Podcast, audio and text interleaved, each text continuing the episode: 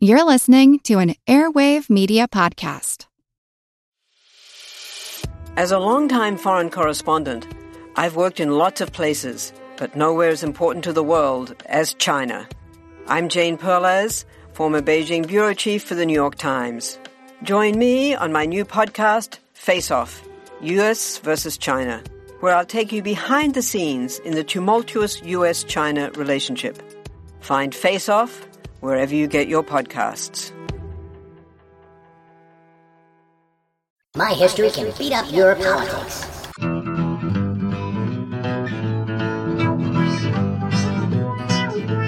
The problem with politics today is that it's discussed in a vacuum. Nobody brings up the history behind today's events. Well, I do. My podcast, I take today's politics and smash them, bash them with a dose of history. So the politics come out different and you come out with a better understanding. I'm Bruce Carlson. Join me. History beats up on politics. Give me your tired, your poor, your huddled masses yearning to breathe free the wretched refuse of your teeming shore. Send these, the homeless, tempest tossed, to me. I lift my lamp beside the golden door. These words, recited often by school children, are not really the official words of the United States government. These are the words of Emma Lazarus, a poet, herself a Russian Jewish American immigrant who wrote these words that she would never live to see on the Statue of Liberty as part of a fundraiser for that statue. In 1903, 17 years after President Grover Cleveland dedicated the Statue of Liberty, and four years after the poet's death, a philanthropist in New York who had read the poem in a bookstore paid for a bronze tablet to be fastened to an interior wall off the pedestal of the statue. No ceremony for that plaque was had. The Statue of Liberty itself was not a federal government project. The idea for the statue, as most of us know, came from France, but not from the government of France. It was actually a group of liberals in France who hated the government. The government, of course, being run at that time by Louis Napoleon III, a dictator. These liberals wanted the type of government that the U.S. had. And in fact, by the time the statue would actually be built, they would have that government and Louis Napoleon would be long gone. So the original idea was actually not a statue about immigrants, although uh, the designer for the, the original statue did come to New York and thought that the harbor where immigrants were arriving would be a great spot. Monies for the statue were raised not by the government of France or even by the moneyed elites in that country, but by average people participating in a lottery and buying small miniature versions of the statue that would be a precursor to today's merchandising of products. There was still the pedestal that the statue was to stand on. That was to be financed by America. But the U.S. government never paid for it. Funds towards the statue's pedestal were rejected by Congress. Many in the nation called it a New York statue and said if New York wants it, they can pay for it. And the New York legislature did approve a grant of $50,000, but the expenditure was vetoed by the governor. In the end, funds in America were raised from average people as part of a ploy by Joseph Pulitzer to boost circulation of his New York World newspaper. Every contributor would be mentioned in the newspaper, no matter how small. Not only did Pulitzer raise $100,000 for the statue, but he increased his own circulation by 50,000. Additionally, there was a campaign among African Americans to raise funds for the statue as it would be partly a statue in celebration of the end of slavery, the Statue of Liberty. Sadly, that history of the statue really doesn't remain today, but thousands of African American adults and children raised money for the statue the statue fulfilled that Frenchman's dream to be the first thing that immigrants would see upon their arrival to New York. The statue truly became a symbol of American patriotism, however, during World War I. She became a kind of female equivalent to Uncle Sam. The Treasury Department authorized using the statue as a rallying symbol on posters to raise war bonds. Government sold about $15 billion worth of bonds equal to half the cost of World War I. In the end, the statue would prove more useful as a symbol of patriotism and a rallying point for the war as it would for a symbol of immigration, which by the time of that war was starting to be restricted. The odd and ambivalent history the United States and the great Colossus statue that everybody wanted, that everyone celebrated, but nobody wanted to pay for, is a perfect symbolism of how America has drifted through the immigration issue and how the issue continues today. Bring immigrants in, we need them, but keep them out. Expand immigration, but close off the border. A Republican president wants immigration, and a Republican Congress doesn't. Immigration has been popular in American myth and the image of our country, and immigration past is always popular. But immigration of present has rarely been popular with Americans. Congresses throughout history tried to limit immigration, and presidents who have the responsibility of representing the entire nation in a broad, expansive, long term thinking way, have usually been for. President Bush follows in a historical trend. Most presidents have celebrated and supported immigration. There are only about four exceptions, four presidents who didn't. And I would put in this minority presidents Warren Harding, Calvin Coolidge, Herbert Hoover, and Franklin Roosevelt. But the majority of presidents in American history were pro immigration for one reason or another. Presidents Cleveland, Taft, Wilson, and Truman would defy Congresses who passed anti immigration bills and vetoed them. And so America has encouraged, celebrated, banned, refused to ban, squabbled over, and re encouraged and compromised with immigration policy throughout its history.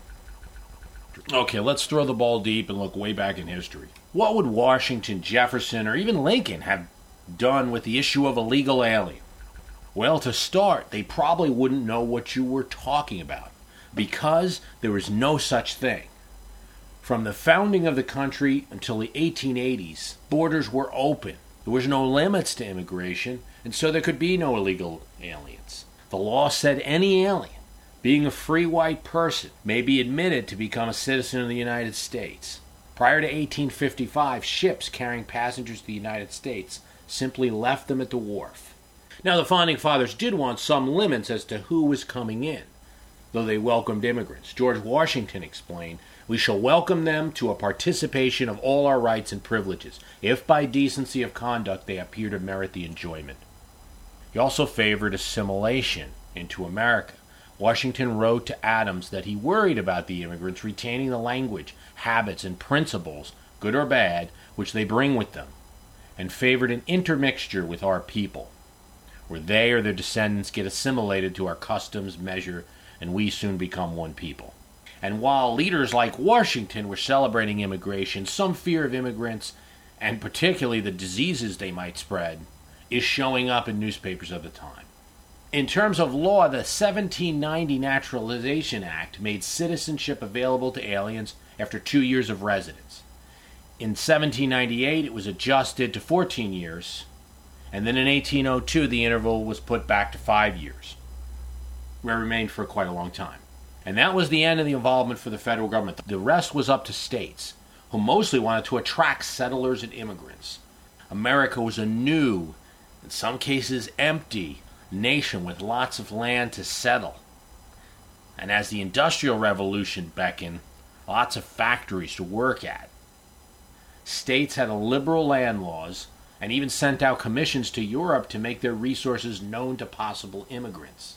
And where needed, laws were actually passed to help immigrants. In 1819, a law was made to protect immigrants from dishonest shipmasters. It included minimum conditions of safety and sanitation. Manual labor was the lifeblood of the economy. More people were needed to make America strong. Immigration was celebrated. There are some laws passed by the states legislating against criminals or paupers immigrating. And there still is a concern about disease. After 1855, Castle Garden on the southern tip of Manhattan became an immigrant receiving center. The center enabled the U.S. government to keep better track of immigrants. Clerks would record the name, nationalities, and destination of immigrants, and physicians would give routine checkups and physicals to ensure that immigrants were healthy. Later, this receiving center at Castle Garden would be moved to the famous Ellis Island.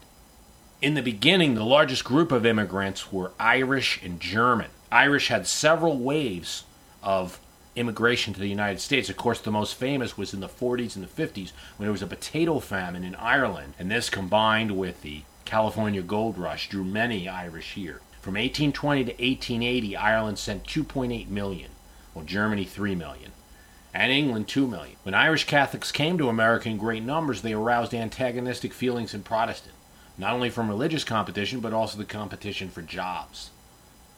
There was even a political party, the Know Nothings, formed unofficially against immigrants and Catholics in the mid 1800s.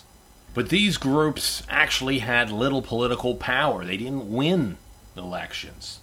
And in fact, the immigrant groups, especially in cities like New York, Boston, Philadelphia, controlled more power and patronage. And some elites realized they could harness the political power of the new immigrant groups. Fernando Wood, a white Anglo Saxon Protestant, was elected mayor of New York with the help of Irish Catholics. The 1860 Republican Party platform, in addition to calling for an end to slavery in the western states, called for an acceptance of immigrants, regardless of where they were born, as citizens of the United States. Irishmen earned their position in American society both in the workplace and the battlefields of the Civil War. President Lincoln's Homestead Act of 1862 provided land grants that brought millions of land hungry Scandinavians to the Midwest. There was also a very bad uh, Civil War and famine in the Scandinavian countries. Want to learn how you can make smarter decisions with your money? Well, I've got the podcast for you. I'm Sean Pyles, and I host NerdWallet's Smart Money Podcast. On our show, we help listeners like you make the most of your finances. I sit down with NerdWallet's team of nerds, personal finance experts in credit cards, banking, investing, and more. We answer your real-world money questions and break down the latest personal finance news. The nerds will give you the clarity you need by cutting through the clutter and misinformation in today's world of personal finance. We don't promote get rich quick schemes or hype unrealistic side hustles. Instead, we offer practical knowledge that you can apply in your everyday life. You'll learn about strategies to help you build your wealth, invest wisely, shop for financial products, and plan for major life events. And you'll walk away with the confidence you need to ensure that your money is always working as hard as you are. So turn to the nerds to answer your real world money questions and get insights that can help you make the smartest financial decisions for your life. Listen to NerdWallet's Smart Money Podcast wherever you get your podcasts. Hi, it's Bruce. Listen, we all know the news headlines are full of wild stories, like how the world is tipping towards authoritarianism, all while somehow simultaneously freezing, flooding, and on fire. It's a lot to take in. But what if, instead of being on the brink of disaster, we're actually on the cusp of a better world? If I've got your attention, then I highly recommend tuning to a podcast that offers a weekly dose of optimistic ideas from smart people. What Could Go Right is the acclaimed news podcast from the Progress Network. Zachary Karabell, and Emma Varvaloucas dive into the biggest news and most pressing topics of our time, from climate change to politics, and make the case for a brighter future.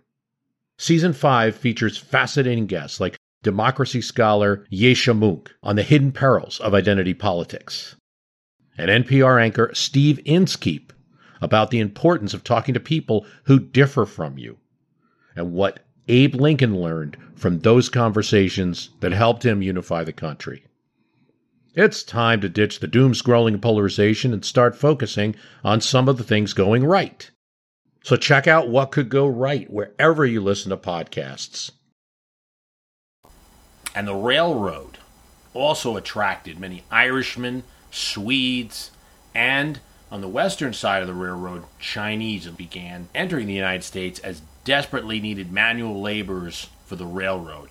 The railroad had a strict deadline, needed to be completed. A lot of manual labor was needed. At the time, any way to get it done was accepted. Bringing immigrants in was seen as a good thing.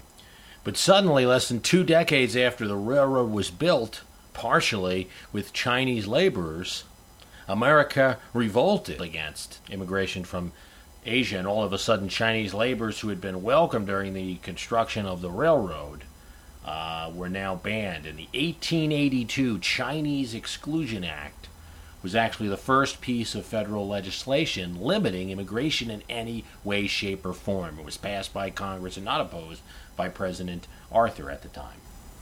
The law also set some limits on immigration, imposed a 50 cent tax on immigrants, and uh, banned immigrants coming in who might be a public charge. In other words, they wanted immigrants who wouldn't require help from the federal government. If you were not from Asia, it was still relatively easy from the 1890s to the 20s and to the United States. You just had to go through Ellis Island, be tested for diseases, and seem to be physically fit.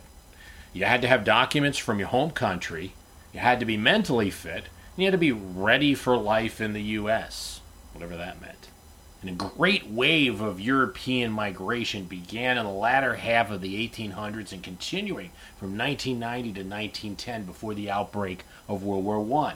From 1880 to 1930, 4.6 million uh, immigrants arrived from Italy, 4 million from Austria and Hungary, 3.3 million from Russia, 2.8 million from Germany, 2.3 million each from Canada and Britain, and 1.1 million from Sweden.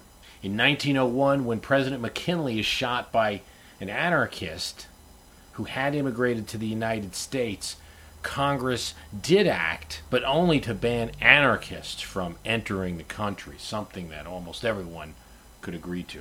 With the beginning of World War I, which was a war against Germany and a war against several southern European countries, Congress began to act and they sent to Woodrow Wilson's desk the Immigration Act. It establishes a literacy requirement for immigrants and an Asiatic barred zone defined by latitude and longitude, specific areas, prevented immigration from India, Indochina, Afghanistan, Arabia, the East Indies, and other Asian countries. There were already bans against China and Japan. Woodrow Wilson vetoes the bill, but the Congress overrides his veto.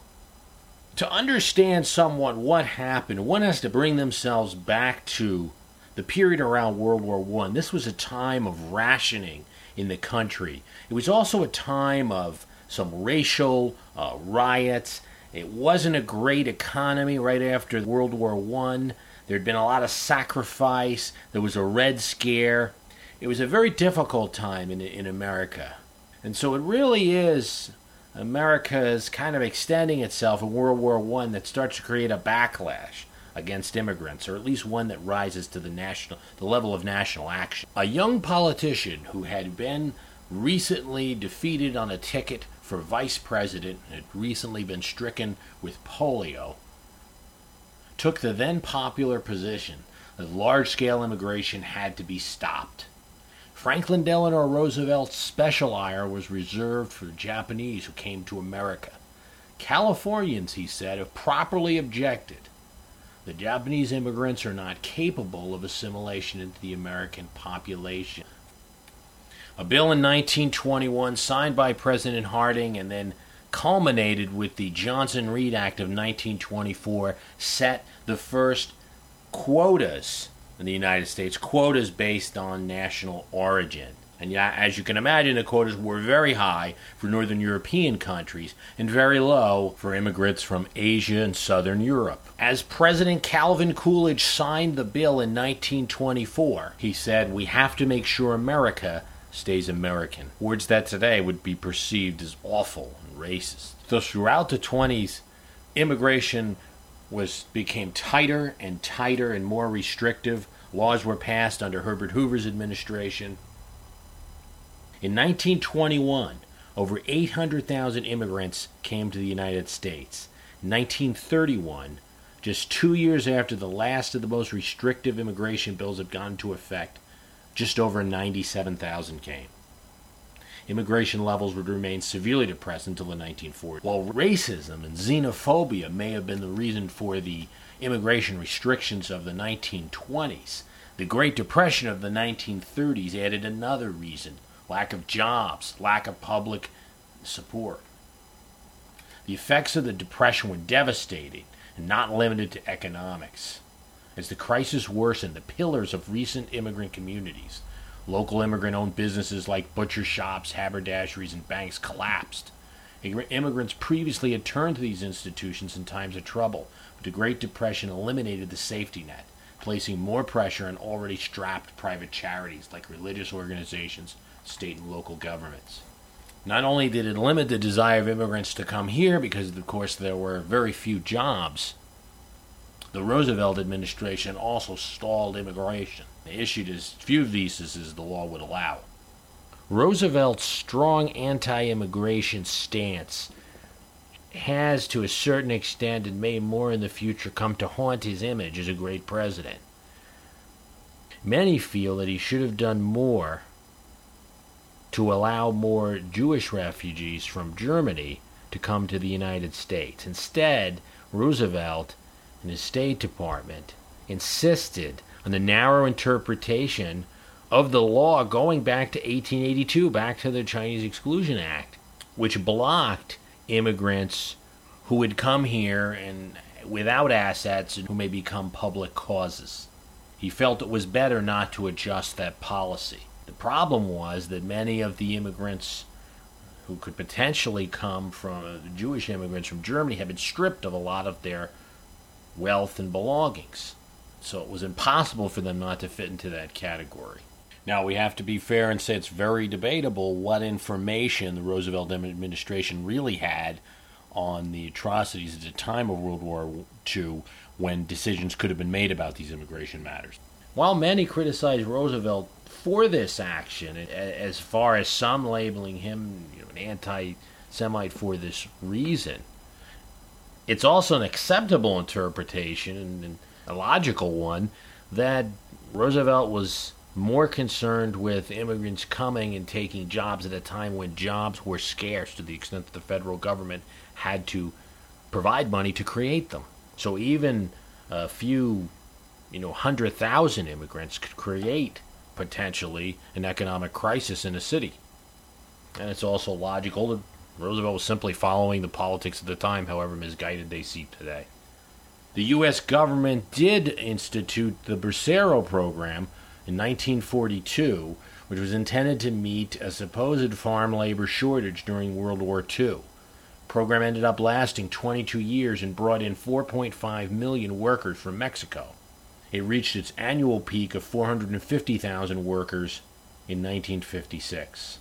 It's widely believed that growers abused the immigrants who participated in this program, and some believe it laid the foundation for illegal immigration, developing the networks between growers and immigrant smugglers in Mexico.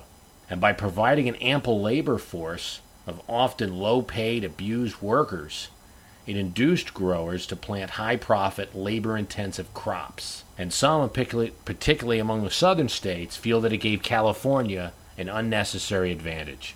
So it's interesting, while it's this restrictive immigration policy, there's also this great exception. After World War II, spouses who had married soldiers, as well as displaced persons of Europe, were allowed into the country. And immigration increased in a way that it hadn't been since the turn of the century. Then came the backlash. In 1952, Congress passed the McCarran Walter Act, which essentially reinforced the notion of quotas of national origin, limiting by country who would come into the United States. Truman, angry, vetoed the legislation, calling immigration the dead hand of policy. John F. Kennedy, as a candidate, criticized national origins and said it served no purpose. But it was not till Lyndon Johnson in the Congress of 1965 that national origin quotas would be eliminated. So the Hart Celler Act was intended just as a minor part of civil rights legislation, ended discrimination by race, and put in provisions that relatives of those who were here would be not part of the quota. Immigration grows by leaps and bounds, and then there's another backlash, and in 1986, Ronald Reagan seeks a compromise. Reagan sought a law that would both reduce the number of illegal immigrants, but also provide for those who are already here. The law has been hotly debated since. It created 3 million amnesty cases. Those were illegal aliens from uh, Mexico who, legal aliens who were already here, were allowed to stay. In 1990, Congress extended the amnesty of 1986 to include immigrants' family. So again, this kind of back and forth on immigration policy. In the 90s, there's a backlash to the 1986 law and a Republican Congress. 1996, the Illegal Immigration Reform and Immigrant Responsibility Act called for a tough border crackdown, more spending on border enforcement, increased spending from 1 billion to 5 billion a year, more spending for detention and removal, the erection of barriers in San Diego and El Paso. But this law had an unanticipated result that of interrupting circular migration patterns, trapping Mexican immigrants who were here, and really providing a barrier to them going back home. So instead of becoming temporary workers, they became, in a sense, permanent Americans. That's at least what some studies conclude. And that brings us to where we are in the immigration debate, a strange debate with strange bedfellows the Democrats in Congress and the Republican President Bush with a very similar position on immigration. A Republican Congress very much against immigration and planning to use it as an issue in the 2006 election year. It's not a situation where it looks like much legislation is going to be passed, since the president seems determined to veto any legislation that might come forward, and the Congress doesn't have enough members to override such a veto. American immigration policy is likely to remain where it's been for most of America's history, with some quasi emergency interruptions. A zigzag, a little bit forward, a little bit back. Let some in, keep others out. While history doesn't offer a direct answer as to what to do today on this policy or so many policies, it does provide a bit of understanding. We've always had this debate, we've always had this challenge. America's always had immigrants. There were times when legitimately, as in the Great Depression, it was probably necessary to reduce immigration to protect jobs that were here. History doesn't seem to call for a completely laissez faire attitude, but it also doesn't call for an iron gate. Throughout this challenge, we've always survived and prospered as a nation of immigrants, with new immigrants coming in. I'm Bruce Carlson history beats up politics. We all know how important it is to keep your eye on the money, and not just your own. Stay on top of the latest financial and market news with Yahoo Finance, a podcast that releases new episodes almost every day. You'll hear a brief overview of the biggest news in the financial world, all in three minutes or less, right after markets close. Check out Yahoo Finance wherever you get your podcasts. That's Yahoo Finance wherever you get your podcasts.